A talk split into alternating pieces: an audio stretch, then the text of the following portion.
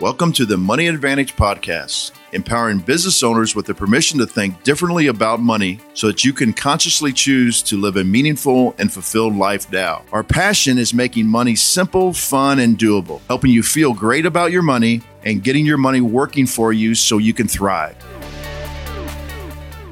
All right. Good morning and welcome back to the Money Advantage podcast. We are Rachel Marshall and Bruce Wehner, your co hosts for this show. And today we are going to be having a conversation with you about how to maximize your IBC policy.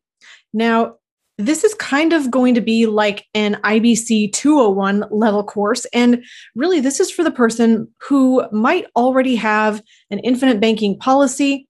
You're in a position where you're saying, okay, I have this in place. Maybe it's been a couple of years, maybe it was last year.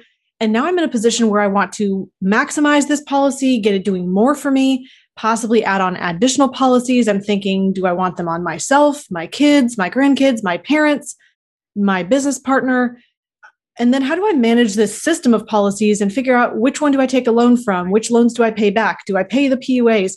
So we we want to really answer these questions for the person who's really wanting to take their IBC policy to the next level. Now, if you um, have questions, we would love for you to jump in and ask them as we're live on YouTube. And I think we're on Facebook. Bruce, did you see if we're on Facebook? I, I don't see it on my personal page here. I'm actually uh, logging in right now.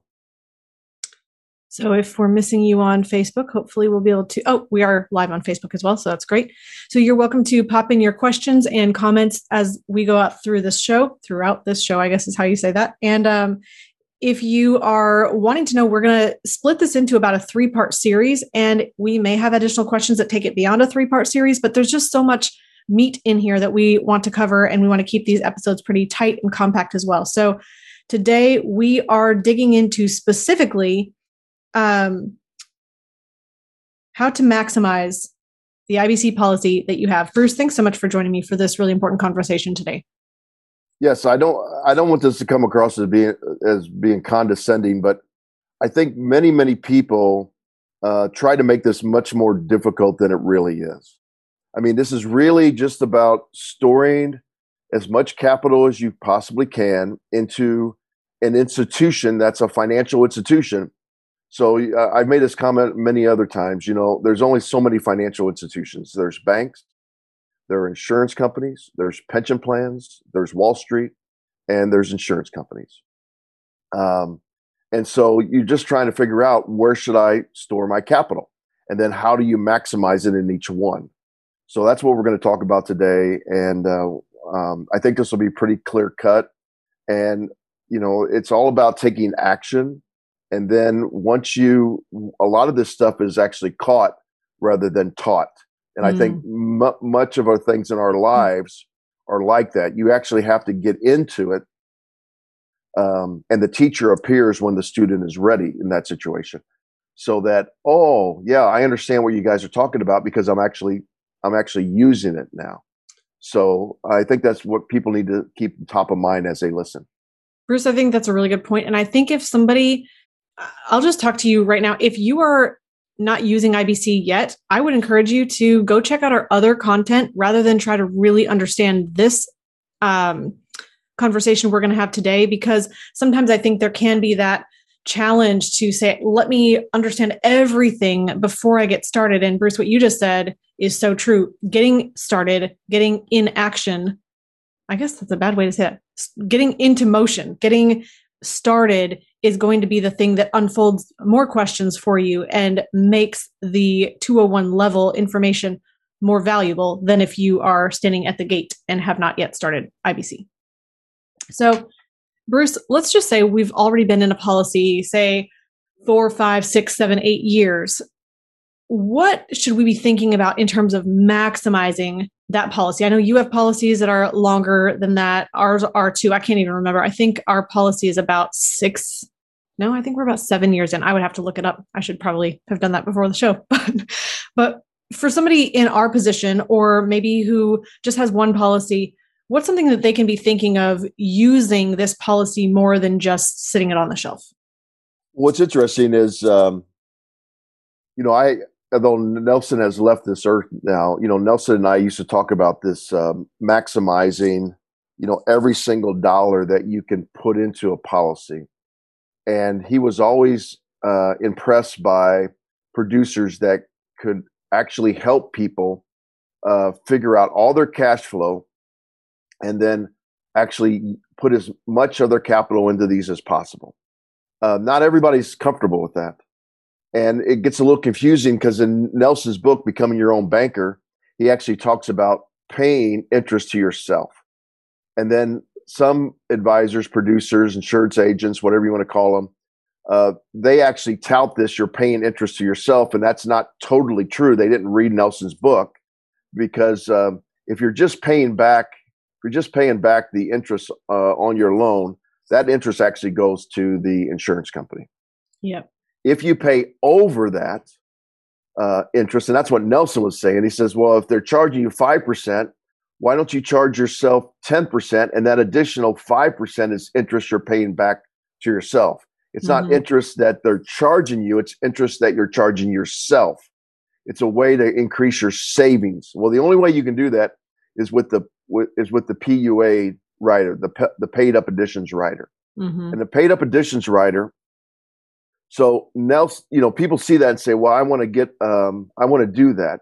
Well, if you're already maximizing the paid up additions rider, then you cannot pay yourself more back.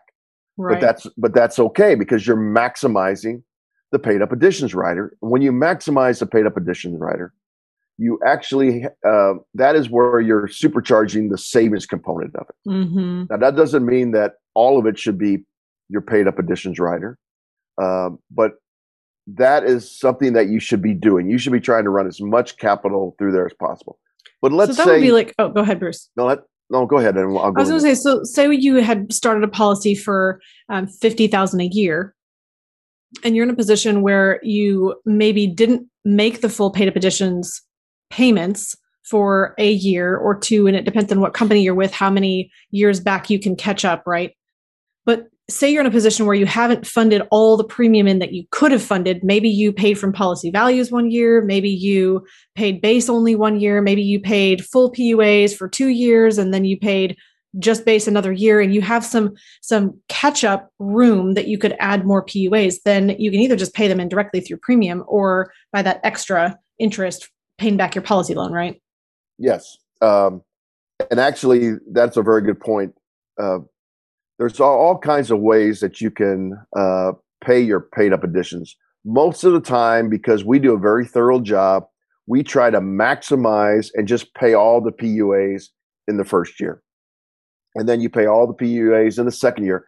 Mm-hmm. It's when mm-hmm. you get down the road and life gets in the way, something happens. COVID is a great example. Mm-hmm. You know, mm-hmm. COVID happens, and some people lost their job or they're self-employed, and they didn't have uh, enough money for for the the full PUA. Well, they pay their base and term, and then they just didn't pay their into their PUAs. And now people are coming back and saying, "Hey, I want to put money into my PUA now." Well, you can always catch up within the year, mm-hmm. but depending on the companies that we represent, uh, some of them will let you catch up um, the average of what you paid the last seven years. Some of them will let you uh, catch up only what you paid the last couple years. There's a variety. You have to look at the contracts. Now that's a really good point, Rachel, to, to let everybody understand why there's even um, a limitation on the PUA catch-up provision. Oh, that's a good. Yeah, let's talk about that. Yeah, let's talk about it because I actually have some that are they're unlimited uh, from years ago, and what was happening from what I when I've talked to the vice presidents of of a couple of these companies and the and the underwriters is if they would allow the people to just have unlimited catch up. What what they found were happening is people would get a terminal illness or they were on their deathbed and they would go to their spouse and say, "Hey, I can still put 200 300,000 dollars in my policy, my paid up additions and I'm going to die, and that's actually going to boost my death benefit by two or three times. Mm-hmm. Go ahead and sell all these other things, or stocks, bonds, or take the money out of savings, or even take a loan against the house and fill up the PUAs, and then they die very shortly afterwards. Well, as an actuary, that's not a good thing because mm-hmm. you only have the insurance company only has that money for a short period of time. And they've actually doubled or in some cases tripled, depending on your age, how much the death benefit is. So the mm-hmm. way that the insurance company solved this about 15 years ago is they put some limitations in. And most of the limitations are they just look back the last seven years and they say, hey, whatever you at, put in on the average of the last seven years, um, you, you can cut, catch up unlimitedly in the last seven years. But after that seventh year is what you ever what you put in uh, in the average is what you can only put going forward, and that actually helps not only the insurance company uh, stay viable, but it helps you because you want the the insurance company to stay to stay viable. You know, I think that brings up a good point as well. That it's in your interest and in your favor to go ahead and fund your premium as much as possible every year because that not only grows your death benefit, it grows your cash value, it also puts you in a position where in the future, if you want to put in as much paid up additions as possible, you're able to fully fund your policy. So just keeping the ball rolling and putting in as much premium as possible. If you are committed to the IBC concept, it makes sense then to say, let's fund it as it was designed and fund it as much as possible. Of course, there is the flexibility to be able to pay less than the full premium or pay from policy values if you do come into a hard position or a challenging, difficult year. But at the same time, really, you do want to think about funding this as much as possible. And then um, Bruce, there could be another situation where somebody is in uh, a place where maybe they have the policy and say they're 10 years in and they've taken a policy loan or two or three or five, and you're utilizing the cash values and you're buying real estate and you're repaying the loans and you're buying um, other investments and you're repaying loans and you're in a position where you really are um, you're you're using this policy as a workhorse. I mean, it's not just a pretty thing on the shelf. It's not just waiting for the death benefit to kick in at that unfortunate time at the end of your life. It really is something you're using during your lifetime. Now, what I would say is that often if you're in a position of thinking, well, I have additional cash, you want to also think about paying off those policy loans. And the reason that you want to pay off policy loans is that every time you do, you fully free up all of that capital to be able to be used for another opportunity. It's kind of like, in a way, it's kind of like a, um, a line of credit. Once it's paid off, then the full balance becomes open and available for you. And that just gives you additional liquidity to be able to use for a next opportunity. Yeah, absolutely. There's, there's no better place, to, in my opinion, to, than to store your capital than in your your policy. So paying off the policy loans, as soon as that check clears, um, then that that amount of capital is available again. So there should be no fear about the lack of uh, accessibility of that. Mm-hmm. Now we mm-hmm. always talk about 15 minute money. You know, you want to have the ability to go down to the bank and get money in 15 minutes if you need it because policy loans, you know, uh, the, companies we use, people cringe, or that they the companies cringe when I say this, but you know, they say five business days. They actually get it to you ninety nine percent of the time faster than that, and and they're all they're all working on technology where they're getting it to you very very quickly now. So um, yes, you just pay those policy loans off, and then you'll just have access to that capital again. So, I mean, besides using your policy, as we talked about, as a workhorse, taking loans and repaying them, fully paying your paid up additions, catching up any paid up additions as possible, you're really doing as much as possible within that that individual policy. And some people ask us at the outset before they start a policy, well, what if I design it for 50,000 this year, but I come into $300,000 the next year and I want to really put in all that cash? Well, I think really some of the question then becomes are you going to have cash one time that you need to be able to put in somewhere?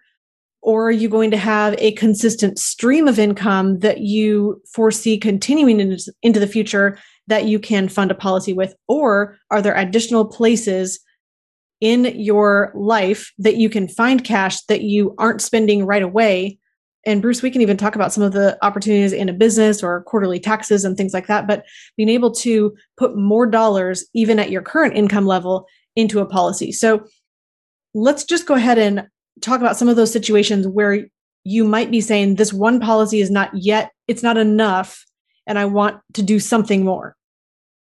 Yeah, I think the limit, and, and we talk about this with clients all the time. The limitations, there's limitations, but the limitations are actually better than, um, I'm sorry, not better, but they don't outweigh the benefits of the policy.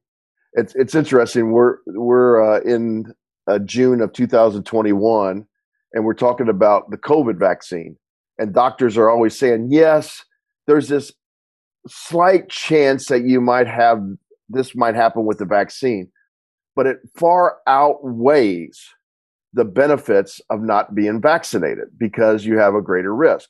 Well, you have to look at your policies in the same way. So if there's lack of liquidity, uh, then you have to say, what am I looking for that's going to outweigh that lack of liquidity uh, down the road.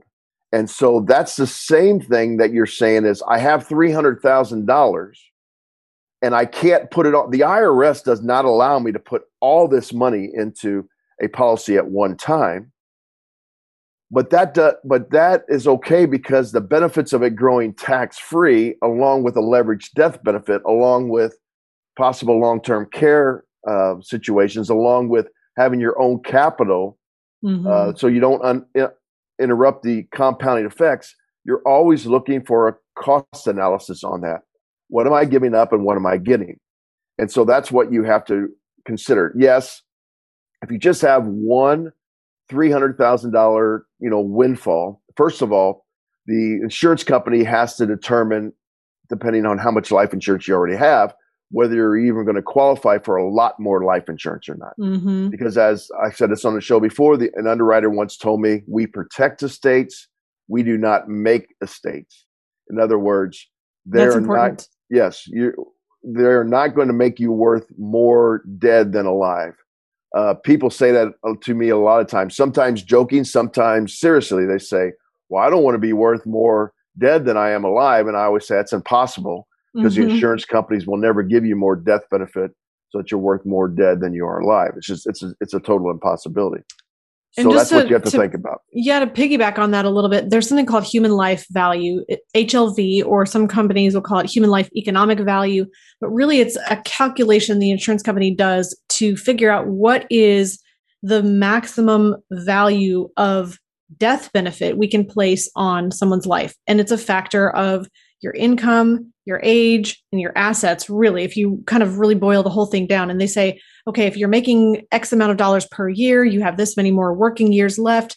Let's calculate what those what those dollars would be and insure you for what you would have earned at your current earning capacity if for any reason your life was stopped short somewhere along the way.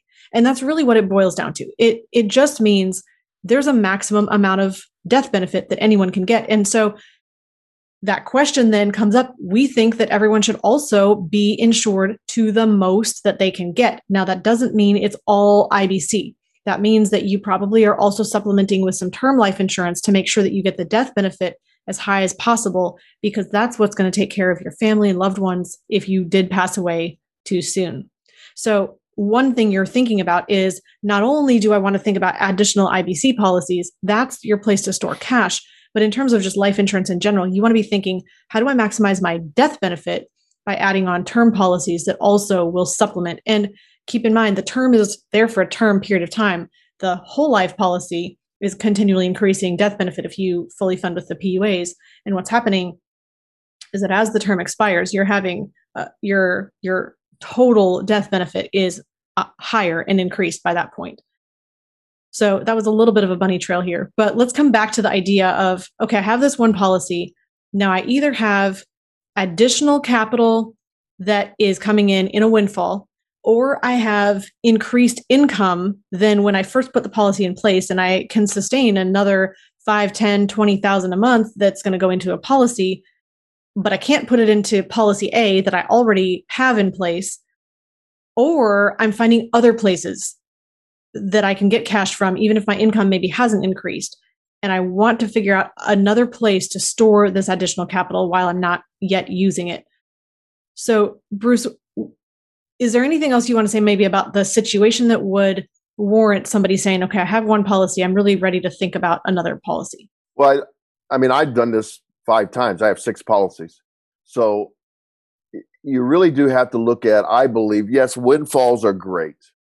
Um, but if windfalls are not going to be um, able to be sustained, you know, for another policy, you really have to look at what is my sustained cash flow. Mm-hmm. Now, a lot of times windfalls will help uh, sustain cash flow because they could, they'll they'll pay off poor debt, you know, and they'll make additional cash uh, for. Yeah, you. if you invest that in something that's going to cash flow, then you do have a cash flow stream from that. Or you could break a windfall into chunks over ten years and use that as a stream of income as well, right? Correct. Correct. What I found, Rachel, by doing this, and you know, I've I've been on personally, and I've been on teams, and we've we've done this over a thousand times with people. Is people that uh, uh, think they even understand that IBC, and they're going to uh, they want to go for this chunk over several years. They're not disciplined enough. Even my best clients are not disciplined enough to actually hang on to this windfall. And so that's where an advisor that to help them along the way, if that's what they truly want. The mm-hmm. other thing, the other thing that I've, uh, I think we we want to talk about is uh, when you're adding another policy, do you then lower the premium payment in your current policy by not using, not filling up the PUAs, and actually using it to start a new policy? Mm-hmm. And I would say that depends. And I and I know we talk about that all the time, but what does it depend upon? PUAs uh, get you death benefit, but it's a paid up addition. That's what PD, PUA stands for. It literally means a little paid up policy within the contract. So it's a one time payment. So you make a one time payment on the PUA. So let's say it's $10,000 at a certain age, 40. The actuary says a 40 year old that gives an insurance company $10,000, he has a paid up policy. The death benefit is going to be X. And you never have to make another payment into that little mini policy. And so that X then is going to be smaller, right? Because mm-hmm. it would be mm-hmm. like if you just went out and had $10,000 to buy a house, you'd have to buy a small house. Mm-hmm. But, but if you were making a payment along the way, it, that would be like your base policy like your mortgage. You can buy a bigger house if you promise to make a payment along the way. Mm-hmm. And that is what you have to decide now. Do I want to take some of that money that I was making on the PUA and now buy another bigger house? But knowing when I buy that other bigger house now, I have started the lack of liquidity in the early years again. Mm-hmm. Now, why why would a person do this? There's really two reasons that I can think of the most prevalent two reasons are you want more death benefit guaranteed for the rest of your life, a bigger chunk of death benefit. And you're only going to get that bigger chunk of death benefit uh, from a base, a bigger base policy. And this is where all this this uh, confusion out there when we talk about 10% base, 90% PUAs, you know, people say, well, those that's the best policy. That's the only one you you you can use but that actually limits your guarantee. Now, I want I want people to hear this. The guaranteed part of the base, yes, is the same, but the PUA rider is not necessarily going to be the same because dividends are used to buy PUAs. So when you see people out there saying, "Oh, look at the guarantees; it's always going to be better for 1090," th- that is true. That is true. That that is going to happen most of the time but what they what they take what they don't take in consideration is that the dividends are paid on the base. A majority of the dividend is paid on the base policy. The higher the base policy, the higher the dividend. So to dismiss the that you're potentially going to get either lower dividends or higher dividends in the in the future and only focus on the guarantees is pretty silly because we're using companies even the company that that talks about 10% base 90% you know they tout the fact that that company's been around 150 years and they're and they're discounting the dividend potential the profitable di- dividend potential that's always been there mm-hmm. for that so you yeah, need to we... concentrate on the base policy if that's what you if that's what you're trying to decide you know going forward Yeah, I was just going to point out that when we're working with companies that pay dividends, those dividends have been paid every year, year in and year out. And that's not a side, oh, by the way, probably won't happen, but it might. We're talking about a dividend that they project at the beginning of the year. Your illustration shows every year at today's rate. We know that's not going to happen because either they're going to get to year two and their projections will now be higher or lower than last year's dividend. And you get to year three, and now the projections are going to be higher or lower than year two. So at the same time, these companies have paid dividends every single year. That's a big part of your growth, even though it's not guaranteed in the policy. It is a really big part of your growth. You have the guaranteed interest, but the non guaranteed dividend is really what amps the policy up. And every time your dividend is paid, it's then added back to your guarantees. I mean, we're that's talking about something that's really critical part of using life insurance. Yeah. And that's so I, I said all that to tell you that's might be another reason if you have a lower base policy to then start another policy that high, has a higher base. Mm. Because here's another thing. Um, I've been doing this a long time, and we've gotten to places where we do reduce paid up. And for people that uh, already have policies, they, they they understand what reduced paid up is, and that's when you get to a certain time, whether it's five years, seven years, ten years, fifteen years, where you've decided to reduce the death benefit and just say the policy's paid up. Well, Rachel, I'm telling you, almost without fail, and I'm sure there's times where it hasn't happened. That's why I'm going to say almost without fail. When we get to that reduced paid up, even though we've talked about it every year, and the person says, "Oh, the death benefit's not important to me. It's all about the cash value. It's all about the cash value." I just this just happened to me earlier this week. I'm going to a review. Person says, "Oh, why why is that going to drop next year?" Well, because we're doing a reduced paid up. Remember, here's the original illustration. We we we agreed upon this. I don't like that. I don't want that death benefit to and I, you know, I have to bite my tongue because I have to say, well, that's what you said. You want the highest cash value possible. You didn't care about the death benefit. But I'm telling you, as you get into these policies and as we get older, the death benefit becomes more and more uh, likable for that person. Hmm. So yeah. I know I'm not going to convince a 25 year old that that's true. They're going to say, no, I just want the cash value. I'm not worried about the death benefit. But I'm unless you, you're me, because well, I'm not 25 either, so just, I guess I'm I don't count. I'm just telling you that is that is important because the dividend is also based upon not only in dividends uh, is proprietary, but the but from what I've gathered from the actuaries I've talked to, it's a combination of the base premium and how high the um, the death benefit is. Is how they determine, you know, how they're going to pay that that dividend.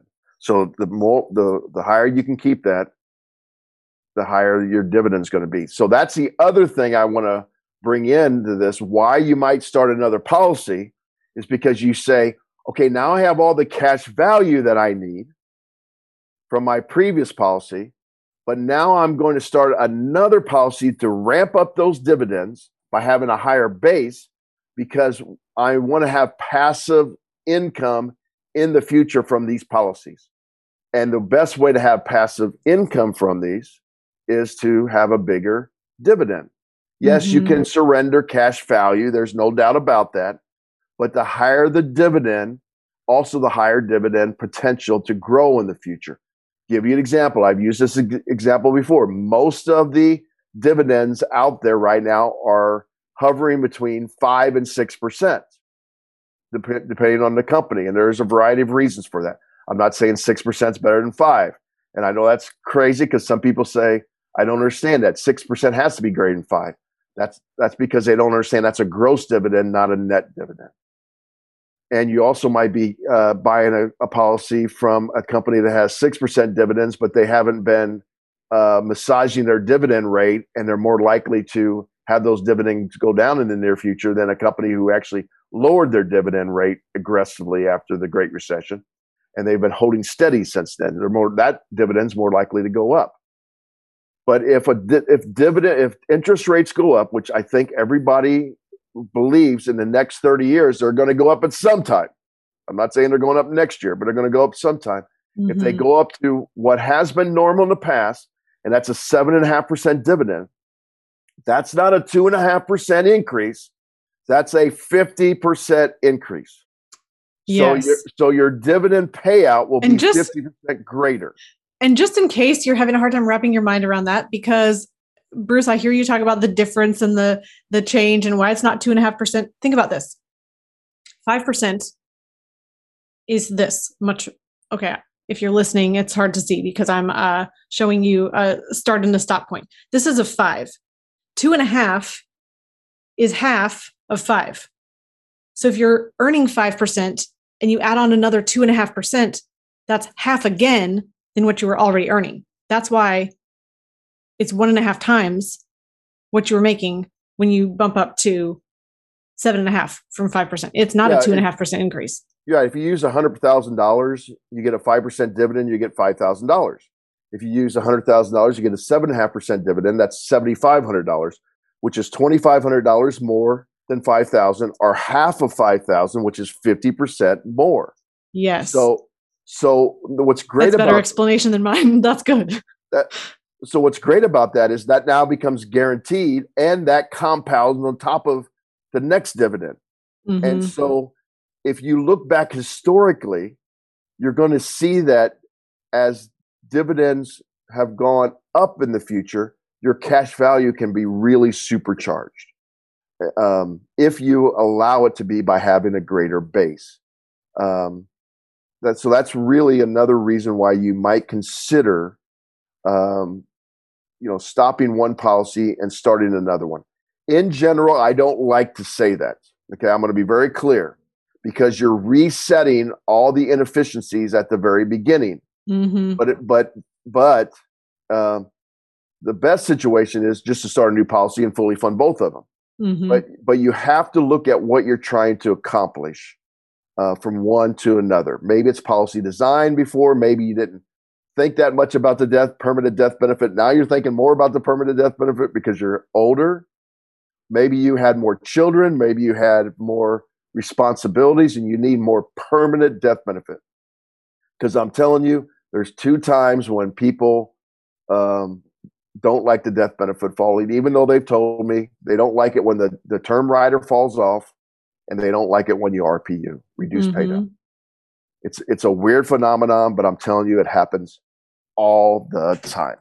Okay, so the last yes. topic I think is who should uh, yeah, I think we're going to probably have to save that for the next time. I think there's so much okay. in this. So, really, what we came into this conversation today with was how to maximize your current IBC policy and then kind of transitioning to that idea of there might be a reason for you might be different from the next person, but there might be a reason for you to start an additional policy.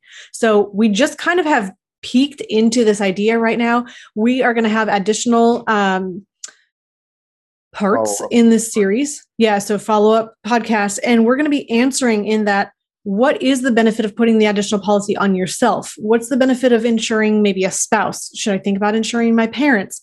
How do I think about this from a generational perspective? How do I think about what's not only best for me and my cash value during my life, but what's best for my kids or my grandkids or my wife or my husband or my parents when I pass away? How do I think about the death benefit being a part of my legacy that's going to transfer? And then how do I think about managing these multiple policies and who be- who they belong to, which one we take loans from, which ones we pay back loans? And again, this is all something that on a case by case basis is going to probably be different from one person to the next. But the reason we even want to have this conversation is just that this is a relevant topic on many people's minds. And there are principles and fundamental ideas that will be the same from one to the next, even though your strategy and the way you implement it might be different. So, um, Bruce, we can, um, you can share anything else that you want to share here, or we can leave everything till next time, however you would like to wrap. No, I think um, I'll just wrap up by saying that uh, anything you do in life, um, it it's going to take action. And that's the most important thing. And you know, Nelson Nelson used to say this, and I've said this a hundred times on the podcast. You know, the best time to plant a tree was 70 years ago. The the next best time to plant a tree is today. And if you want to, and I've actually done this on several occasions with our clients, is let's start small and and uh, get a good feeling of how this works, and then move on to having more of your capital stored into these policies. Uh, but don't get paralysis by analysis. It's this is not magic. This is a life insurance company, which is a financial institution that just happens to uh, have a great place to have a Swift, Swiss Army knife of different uh, riders that you can put on it, and it uh, and it, and it grows tax free. So just don't make it too complicated. That's awesome, and I'll just add on to that. Something in motion tends to stay in motion that's inertia. If you start a ball rolling and you start building your financial future by saying, I'm going to start with a policy that I know that I can handle right now, you're going to open up doors for yourself two, three, four, five, six, ten years from now that would not be possible then if you hadn't started now. And that continual motion is going to be much easier for you to stay in motion if you start now. So if you haven't started, get started. We'd love to have a conversation with you. You can book on our advisor calendar, and that is at themoneyadvantage.com. There's a button right in the middle of the page that says take me to the calendar or something to that effect. And you can just go directly to our calendar.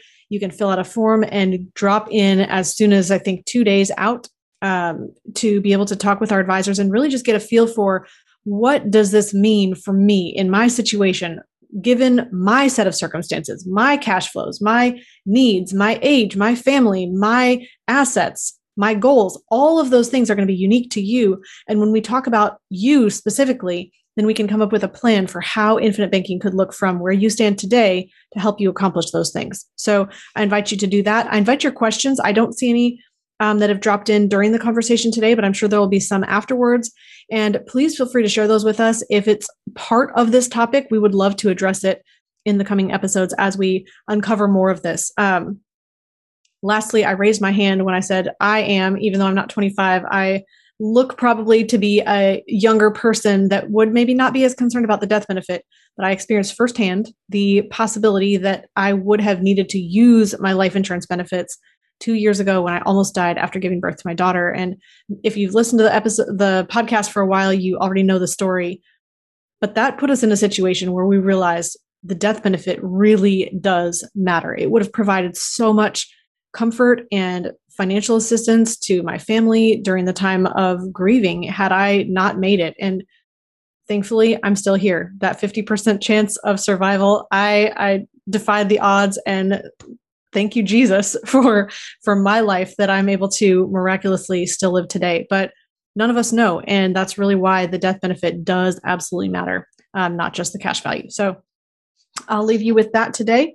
And remember that life insurance and infinite banking is just one part of a bigger journey as well. We want to help you with that whole process of keeping more protecting your cash and then making more with that so that you can truly build financial freedom. So, in closing, remember success leaves clues. So, model the successful few, not the crowd, and build a life and business you love. Discover the secret of how to earn a return on the same money in two places at the same time so that you can strengthen your investment returns. We've created a free guide for you that explains the top three things every investor needs their privatized banking system to do. Go to themoneyadvantage.com slash banking put in your name and primary email address, click the Send My Free Guide button right now, and we'll see you on the inside.